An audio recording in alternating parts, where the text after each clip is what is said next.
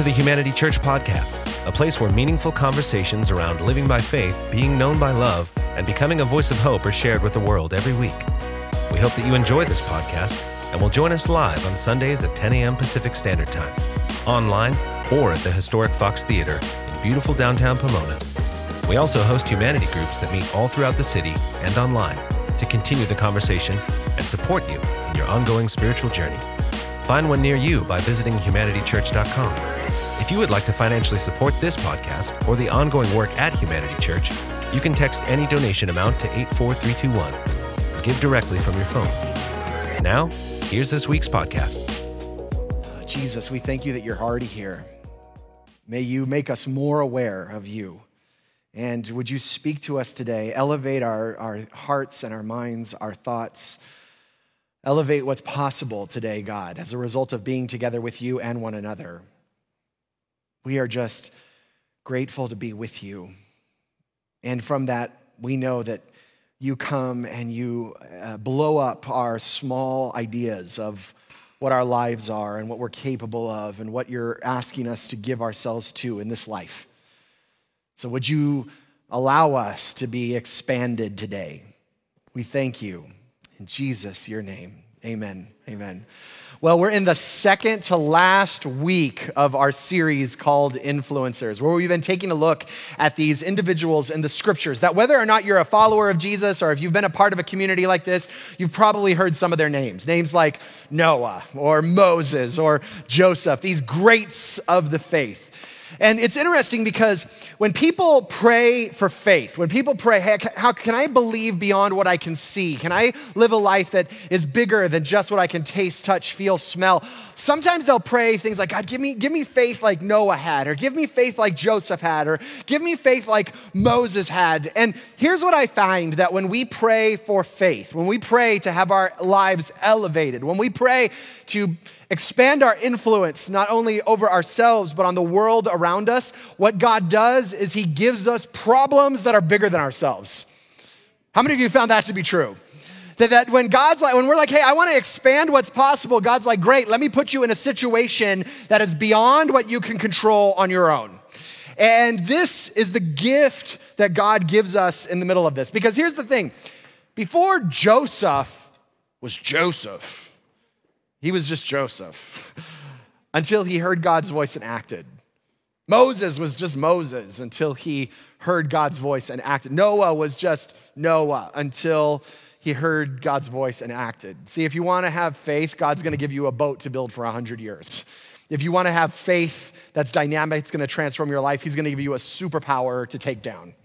If, if you long to live a faith that is influential and that is going to transform not only who you are, but the world around you, he is going to throw you in prison and say, let's do some service. He's going to give you a problem much bigger than yourselves. See, these individuals were just faces in the crowd until they heard God's voice and they acted on it. Now, here's what I find is that the first part of that equation is actually quite easy hearing God's voice. I know I, I, I, talk to so many people who say, I have a really hard time hearing God's voice. And, and I know it feels that way at times. How many of you feel at times like God's voice is really elusive? Like, I don't really know how to connect to it. I don't know if this is God's voice or if I don't know what, whatever it may be. Here's what I'm going to ask you to consider is that if God is actually interested in revealing himself to us, that if God is actually interested in having a relationship with us and connecting to us and expanding what's possible in his life, then he is not attempting to hide his voice from you. He is not attempting to be quiet or whisper or give you some type of riddle to figure out in order to move forward. See, here's the thing that I find to be most often the case when it comes to hearing God's voice is that God's voice often sounds a lot like our voice, and we just don't like what God's saying to us.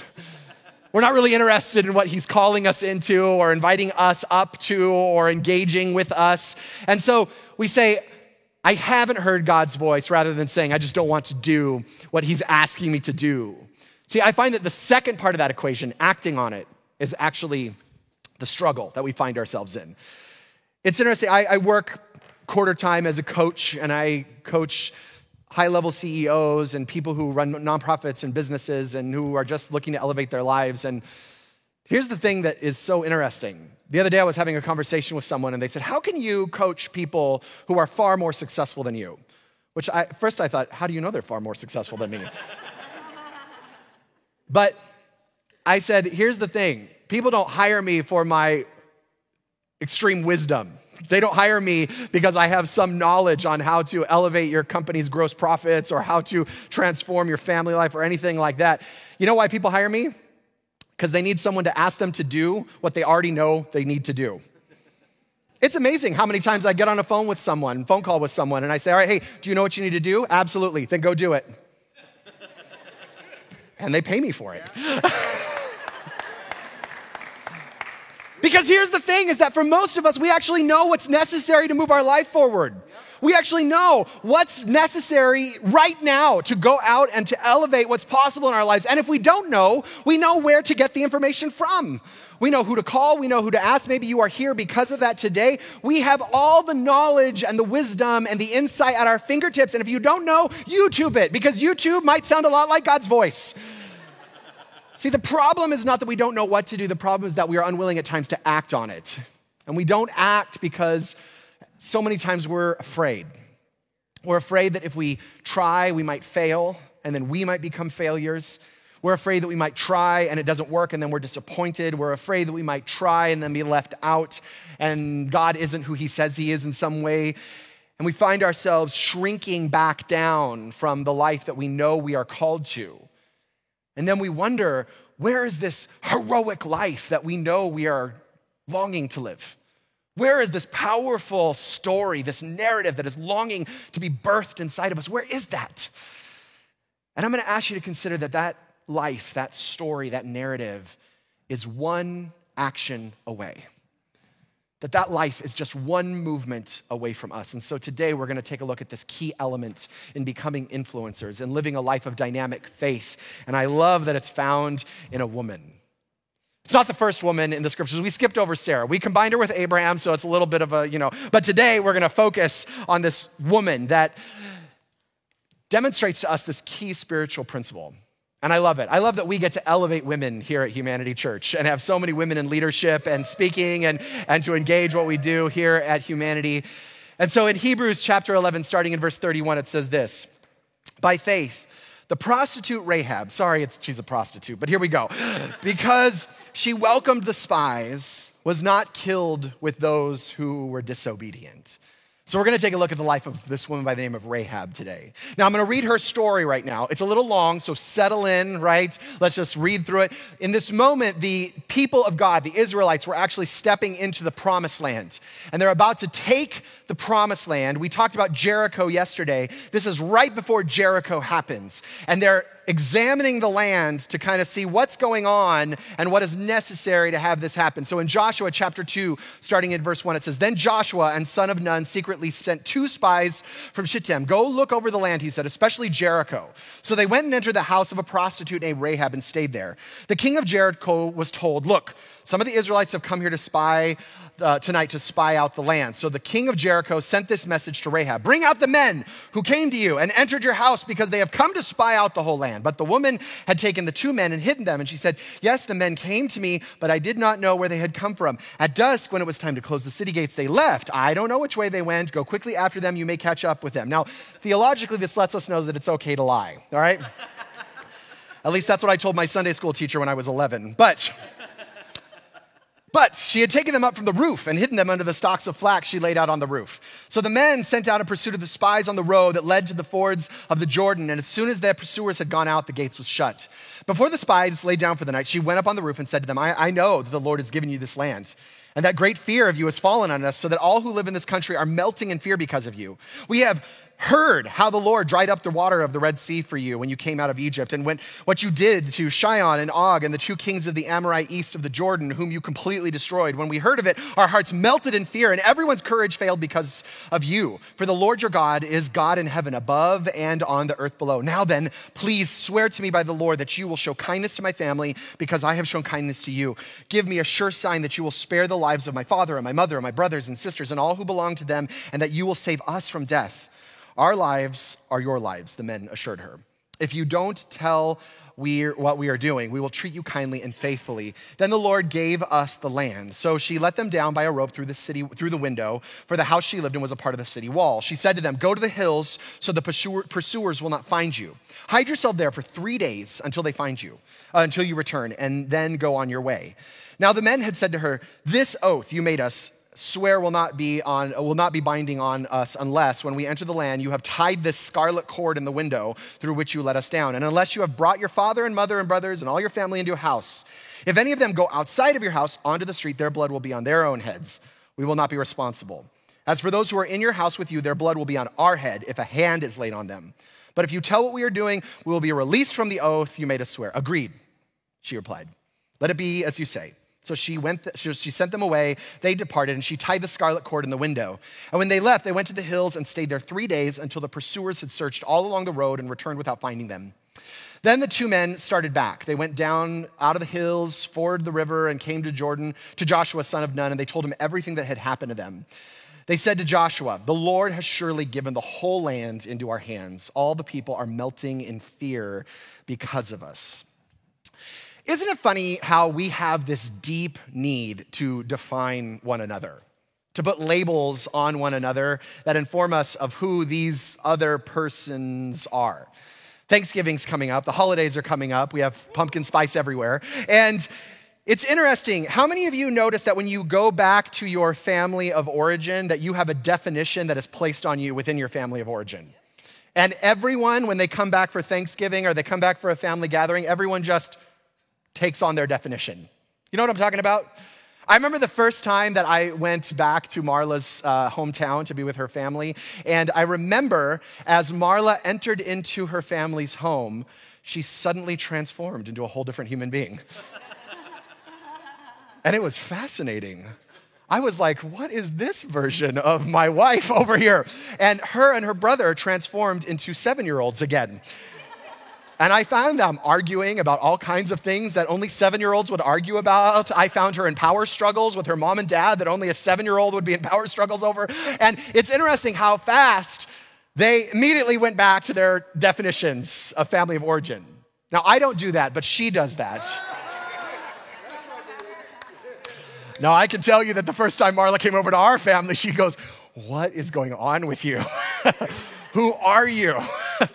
because we have these definitions, these labels that have put on us, and we know exactly where our place is in the middle of us. And you could probably look back on your childhood and figure out the, the label or the definition of the place in the family that either you took on or that someone put on you because they were burned, they're imprinted into us.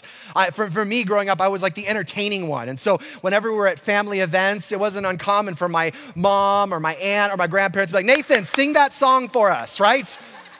I'm like, what? I'm not the entertainer over here. And then as, as we get older, the labels become more complicated and they become more ingrained. And we actually try to find our tribe so that we can take on labels. How many of you recognize in, in high school, one of, the, one of the quickest things that we do is find our tribe within, within high school? Whether it's like, oh, I'm one of the jocks, or I'm one of the band nerds, or I'm one of the theater kids, or I'm one of, one of the weirdos, whatever it may be that we find our identities and we hold on to them because there's something about us that loves to label one another because we know exactly where we fit and we know exactly where to put other people. You could define my childhood by a lot of different labels, but one of those growing up was being bullied. I, I was just constantly bullied in elementary school. And for me, I spent most of my lunch periods and resources, recesses alone by myself, trying to avoid being picked on or trying to avoid being hurt or bullied or let down in some way, shape, or form. And I remember every single school year without failure standing in front of the mirror in my nice new clothes that my mom had gotten me and saying, Nathan, you're gonna be cool this year. You're gonna be cool this year. And I remember going back to school. Thank you, Juan, for the empathy. I remember going back to school and nope, because it was so hard to shake a label that had been put on me. It was so hard to release uh, a box that had been placed on my life. No matter how much I tried, no matter how much I did, no matter how much I transformed, I couldn't shake the label that had been put on me. See, so often we are defined by our worst moments, not by our bests. See, in Rahab, all throughout the scriptures, was actually given one definition prostitute. That her name was synonymous with that word. And she was just defined by her worst moments, her worst decisions in life. You ever been there? Have you ever found yourself in a place where you were defined by your worst moments, by your worst decisions, by your worst choices? And it can be so difficult to shake those definitions, especially when they're negative. I was having a conversation with a CEO just about two weeks ago, and we were talking about his relationship to one of his high employees. And, and he was talking about how he couldn't trust this individual and how he was struggling in his relationship with him. And I, I said, Give me an example of this mistrust that you're experiencing with this individual. And he gave me this scenario, and I said, When did this happen? And he said, Oh, about three years ago. Yeah, that's right. Yeah. And I said, Can you give me like an example from the last six months? No, I can't really give you a definition from the last, or an example from the last. Could you give me an example from the last year? No, I can't actually give you an example for the last year. And I realized that, that he had been relating to this individual for the last five years as if this one moment was being repeated over and over and over and over again. And he had a definition burned on him that had transferred their relationship to be being one in the moment to being one that was defined by what had happened. And Rahab found herself here, where her life was defined by her worst moments. She was certainly defined that way by others. She was defined that way by all the men that had used her. I'm sure she was defined that way by all the women whose families had been destroyed as a result of her. I'm sure that she had been defined by this, by every side glance, every snide conversation, every remark in the marketplace when she was walking about the city, that she was constantly reminded of who she was and what her place was in society. But my guess is that more importantly, she had defined herself this way. See, it's one thing to have labels externally put on us, it's another thing for us to take those on and to allow them to become an identity. See, I, am sure that in this moment, all she had known was being used by other people. All she had known was being taken advantage of. And I imagine for her, it was very difficult to decipher between love and intimacy and making a quick buck and what those looked like in the tension of this moment. And here, the, the, the spies of Israel come and they need a place to hide, and they come to Rahab's home. And it seems odd that God would choose the outcast among a city who was already rebelling against God to save his people. But of all the people that God chooses, he chooses Rahab. See, because I love this, is that what we see, it doesn't matter what circumstances you are in or what has taken place in your past, that God will use anyone who is willing to partner with him. God will use any individual who, in just the moment, says, I don't care about what I did yesterday. I don't care about my current definitions. I don't care about the labels that are on me. I'm willing to use my life for the sake of what God is up to here in this moment. And see, here's the crazy thing is that she wasn't the only one that knew that God had already had the victory in the city. The scripture said everyone already knew it. Every single person in that city knew that God was about to come and to take over the city, and the victory had already been given to the Israelites. Because she said, Look, we've all heard about what happened in Egypt. We heard about how you guys threw over that superpower. And then she said, We heard about the Red Sea. We heard about when you, you parted the oceans and you walked across that. We heard about when you went into these cities and you took them over and that you had everything that you needed in these moments. And he, she says, Our hearts were melted, our city's courage has disappeared. In other words, every single person here knows what's up. Every single person in that city was a believer in the power of God. In fact, if you were to ask any single one there, they would say, Oh, yeah, yeah, yeah, that's the God of Israel. He's all powerful. He's the guy who can do anything. He's the guy who can take down cities, who can split rivers, who can take down superpowers. They all were believers in Jesus and what God was up to, and it didn't make a difference. See, here's the massive difference between Rahab and everyone else in that city is everyone else in that city was immobilized by apathy. But Rahab, she acted. That's what she did. That was the difference between every single other person in that city and her. And Rahab is listed in Hebrews chapter 11, not because she was the most righteous among all the people in the city. She was not listed in there because she could hear God more clearly than others. She knew the exact same data and information that every single other person knew in that city. It wasn't because she was given more faith and that somehow she was able to elevate her life because of that. She is there because she heard what God was up to and she acted immediately in alignment with it. She moved in that moment. See, some of you in your life, you have heard from God. And I'm going to tell you today you have heard from God because you know what your next step is. You know what needs to take place in your life. You know what your next action is, even if it's small. You know what it is. And some of you are just waiting for this swell of courage to act. Some of you are waiting for this right moment to come to act. Some of you are waiting for, for an, like an indwelling passion to suddenly rise up into you to take action. Others of you are waiting for your circumstances to all come into alignment before you ever move and take action. You're waiting for Mercury to be in retrograde. You're waiting for something to happen in the middle of this. You know what is needed. And some of you have known what is needed for decades. And here's the crazy thing is that some of you in this room even have all the resources necessary necessary to take action today on that thing that God has called you into, and you know, and it's been waiting in there for years, and you are still unwilling to act, to move, to engage, to risk. And for some of you, you are waiting for this burning bush moment, or for a fire in the sky, or for a voice from heaven when you have a God who has come down in human form and died and came back to life so that you could live invincible, and you're still waiting to move. What more do you need to take action on the things that God has asked you to step into here and now? See, Rahab understood this. She understood that doing nothing was far more dangerous than risking everything. She understood that doing nothing would guarantee death. And she understood that action was the only option if she was going to survive. See, the fact is, is that Rahab might have died if she was caught with these spies, but she absolutely would have died if she hadn't. Wow, that's good. She knew she absolutely had zero chance of survival if she did not take action in this moment. See, here's the thing is that most of us never recognize that we are in this exact same reality as Rahab. We play this game at times where we tell ourselves it's safer to remain stationary and apathetic than it is to risk.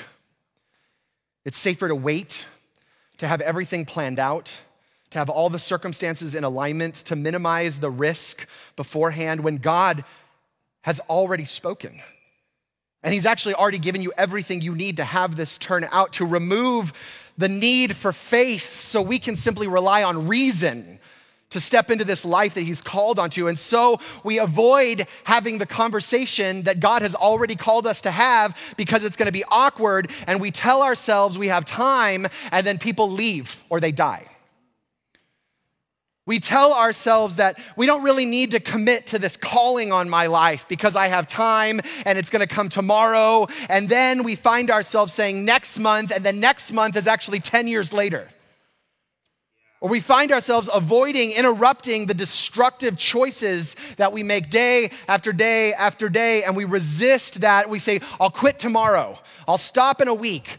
In two weeks, I promise that's when things are gonna change and that's gonna transform. But tomorrow hasn't come for decades for some of us. We resist the discipline needed to step into the life that we were meant to live, that we know we were meant to live, that lives inside of us, that echoes in our hearts and our souls and our minds every time we put our head on the pillow and we tell ourselves it isn't a big deal. It isn't, it isn't really gonna matter if I don't step into this, and we wonder why we walk around like the living dead. Where the passion is, where the life is that we know was available to us. We think we're playing it safe when in reality, we're just planning our own death. And the whole time, God is saying, Would you just move? And it's not because we don't know what to do, it's because we choose the action of not acting. Many people know this verse in James chapter 2, starting in verse 26, it says, as the body is without as the body without the spirit is dead so faith without deeds is dead. Faith without works is dead. How many of you have ever heard that verse? Faith without works is dead. Yeah it calls us. It says, look, it doesn't really matter if you have faith. Like, we're actually interested in seeing if you're going to move, if you're going to act, if you're going to have something take place. Now, most of us know that verse, and we know, hey, I need to actually take action on this. But did you know that that verse is actually connected to an individual? Because right before that, it says, in the same way, was not even Rahab the prostitute considered righteous for what she did when she gave lodging to the spies and sent them off to a different direction? As the body is without the spirit, so faith without deeds is dead. See, connecting faith to action was not attributed to some miraculous act that took place. Yes. Yeah. When the scriptures say, look, faith without works is dead, it wasn't talking about when Moses took down Pharaoh. It wasn't talking when Joshua came and took over the land. It wasn't talking when Joseph came and said, hey, I'm going to remove a famine from the city. It came when Rahab said, look, I'll hide you. Yeah. Yeah. I'll take action. Everyone else believes the same thing. But I'm the only one who is willing to actually do something about it. And it was connected with Rahab choosing to hide spies that might cost her her life. That today we are reminded that faith without works is dead. Yes. See, if you want to know if someone has faith, it's actually pretty simple. Are you acting on the voice of God as he speaks? Yes. Faith is not the substance of things that we'd like or that we hope for. It is the substance of action that we hope for. Hope is moved by actions. See, how many of you actually have a laundry list of to dos that has been on your laundry list of to dos for years? I, I know I have. I, know I have had a list of things that I'm like, man, I know there's a book in me. I know that there's a, there's a calling in me. I know that there's a conversation that needs to be had. I know I need to go start that thing. I need to know I need to go engage this way of being with my family. I know that I'm called to get, introduce this with my kids, and it is a laundry list of to dos that we are waiting for something to happen until we move. But faith without action is dead. You can say all day long and sing your heart out on a Sunday morning that you trust in God, my Savior. But until you actually move, it actually does not matter. Until you actually do something about it, it is all nice words. The only thing that matters in your life is demonstrating the faith that lives inside of you. Otherwise, it's just a good talk. In fact, I was just reading a mental health journal this week. And you know what they found is one of the greatest ways to remove yourself from anxiety or depression? The greatest, the, the, studies have been in for years on this, but the greatest way to actually move yourself quickly out of depression, anxiety, and apathy is to ask yourself, what is the next small action that I can take right now? And to go do it. Because when you are in the process of moving your life forward, it is very difficult to also be in apathy. When you are in the process of moving your life forward, it is very difficult to also be anxious about where you're headed. When you are moving your life forward, it's, it's difficult to allow the depression to take over while you are in movement towards the life that you were called to live. See, we, we live in an Instagrammable era where we want everything to look good. We, we just want everything to look good. We want, we want the, our family to look good. We want our vacations to look good. We want our kids, heck, we want our food to look good, right?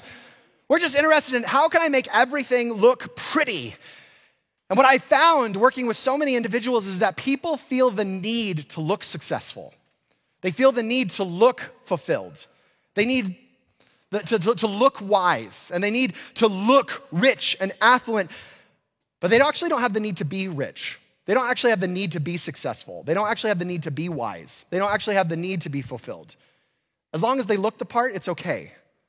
I was just in a conversation with a gentleman whose Instagram is filled with him in front of Porsches and Lamborghinis and holding up dollar bills and promising other people that he can make them rich. And he wanted to sign up for a, um, a training that I was going to be doing pretty soon. And when he called, he asked someone, he said, Could I get like um, half off of this? And I said, I saw your Instagram. Maybe like sell a Ferrari? I don't know, like that, that I, I don't know. And as we got into it and we talked through it, I found out that oh, the Ferraris were someone else's. And the money wasn't actually his, it was photoshopped.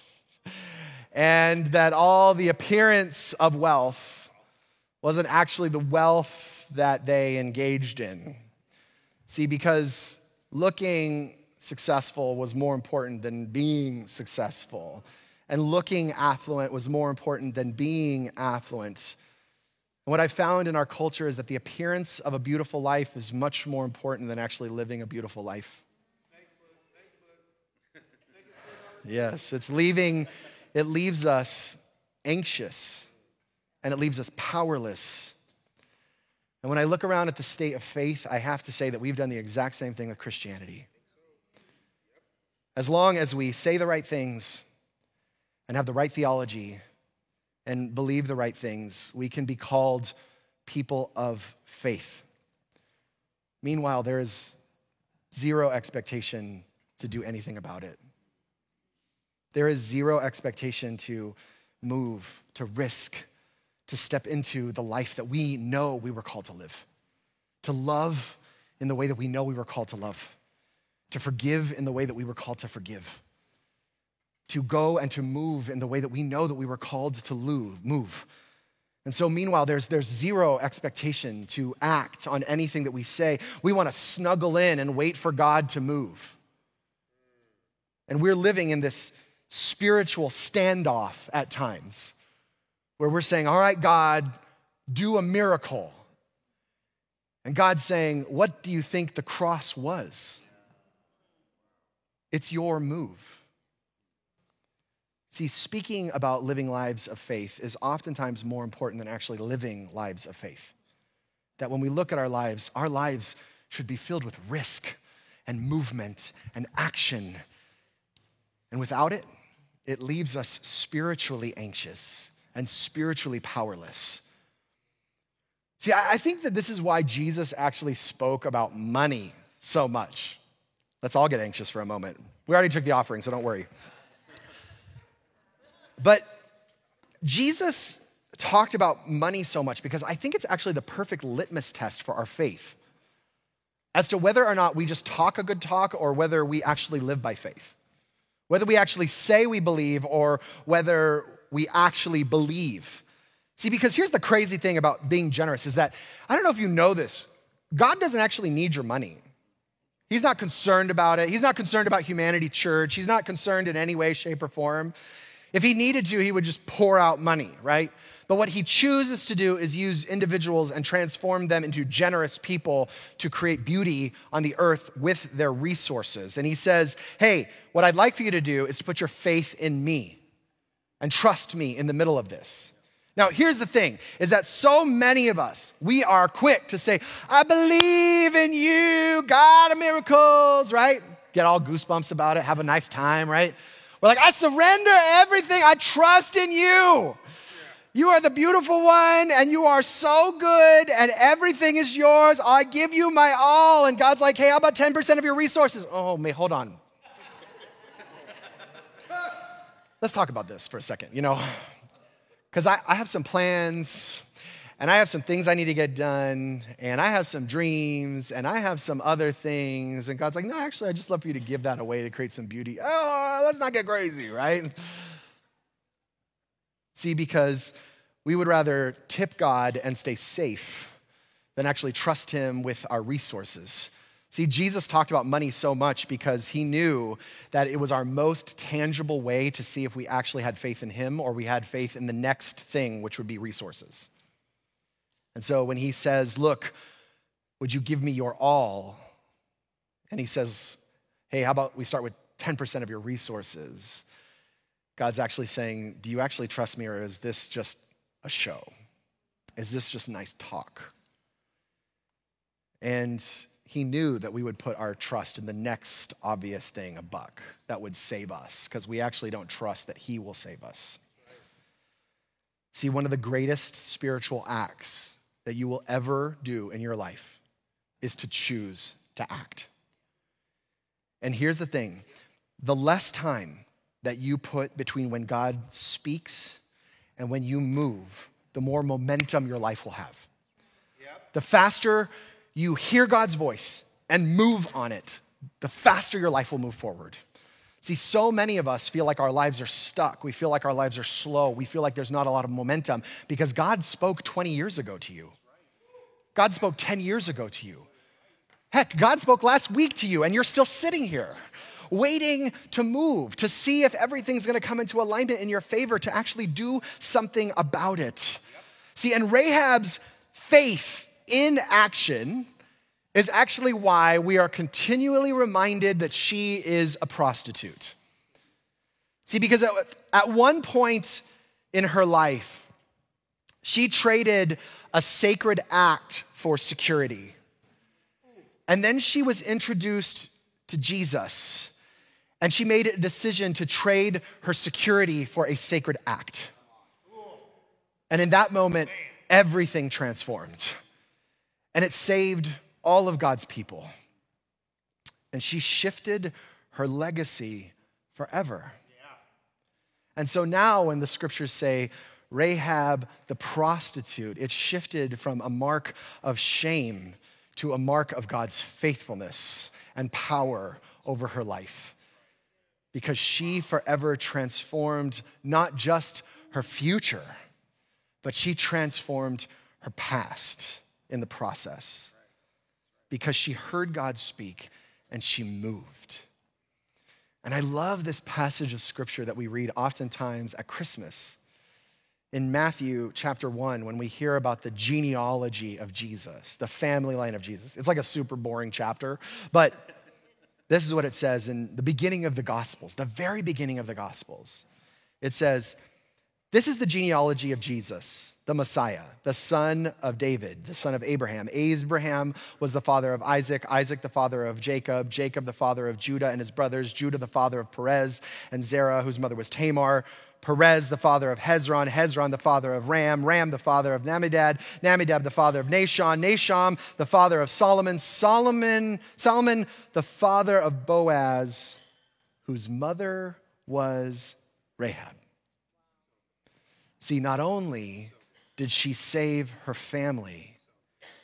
That her family line became the line through which the Savior of the world would be birthed into humanity. And in Matthew, she is no longer known as Rahab the prostitute. She is now known as Rahab, the great grandmother to the Savior of the world all because she heard God's voice and she acted. She listened and she moved. She heard him speaking then in that moment and she risked because she understood that apathy was far more dangerous than risking everything in that moment. And if you are committed to not just transforming your past, but to elevating your future, it starts with an act, it starts with a movement. It starts with a risk here and now. So I don't have more fluffy words for you. My only invitation to you, my only question to you is what is your next sacred act that you are called to?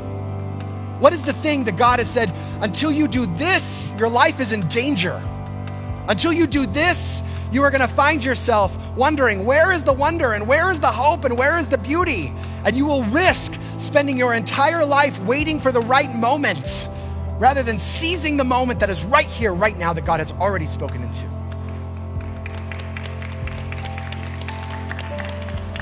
And chances are you already know it. Chances are you already know what that sacred act is. Maybe you've been sitting on it for years. And today God is saying, no more. No more waiting around. No more talking a good talk. It will not happen until you move. So I want you just to close your eyes right now. And I want you just to ask the Lord, Lord, what is my next sacred act? What is it? Maybe you already know. Maybe it's a phone call or a conversation that you need to make, maybe with a friend or a spouse or a family member. It could be something that a call on your life that you have been unwilling to step into, and this is your moment to, to get on the phone today or to find someone right after this gathering, grab them and say, I need you, I need you to know this thing that God has called me into. Would you please connect with me this week so that I start engaging it. For some of you, it may be a step with your health that God's like, hey, I can't use you in this breakdown of your health. And I need you to really focus on this right now. For some of you, it may be an internal addiction or a struggle that you've been in for years. And maybe you know where to get help. Maybe you're here because you long for help and you just have struggled to tell someone. You've struggled to admit it. You've struggled to confess. And God today is like, no more. Today is the day to act.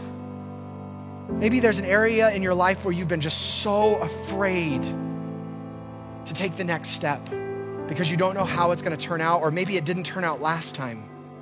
And so you're just so afraid to go again. Whatever that is, I'm to ask you right now to commit to action. And here's the crazy thing I'm to ask you to do something today. Like the second this gathering's over. And usually, here's what I found it usually involves someone else. You might need to make a phone call. You might need to make a text message. You might need to grab someone after this gathering and get together with them and say, hey, I need, I need to act. I need, I need you to hold me to the fire, to act. Today is a day of action where we move from talking a good talk about living an influential life to becoming influencers. And here's the thing none of this works without Jesus. This isn't just how can I take the next risky risky step. The first step is hearing his voice. And here's the thing if you have not yet connected to Jesus in a relationship with him, then it doesn't matter. The first step is that. I can tell you that's the first thing he'll be saying to you. So if today you have not yet connected to Jesus, I can guarantee you his first words are, Hey, would you step into relationship with me? Would you make me Lord? And in that, I will release you into the life that you are called to live. And so this morning, if you're here and you have not yet connected to Jesus in making him Lord, it's really simple. It's just like inviting a friend into your life, inviting someone to come and to take over. And if that's you this morning, would you just look up at me? all over the room. Look, I want to pray with you. And these are not magic words, they're just like you connecting to God, saying, Hey, I, I want to surrender everything to you. The scriptures say that if you confess with your mouth that Jesus is Lord, like, Hey, I'm going to give you everything, and believe that God raised him from the dead, you will be saved into this life that is so beautiful that it will take your breath away. So this morning, you can just pray this with me to yourself. Just pray, Dear Jesus, I give you my life. I know that I am broken, and I make you Lord. I know that you came and you died for me, and you came back to life so that I might live. I give you everything, and I choose to move today. I thank you. Jesus' name. Thank you for joining us for this week's podcast. We hope that it was a meaningful experience and look forward to having you listen in next week for another conversation from the heart and soul of Humanity Church. You can find more information about our community at www.humanitychurch.com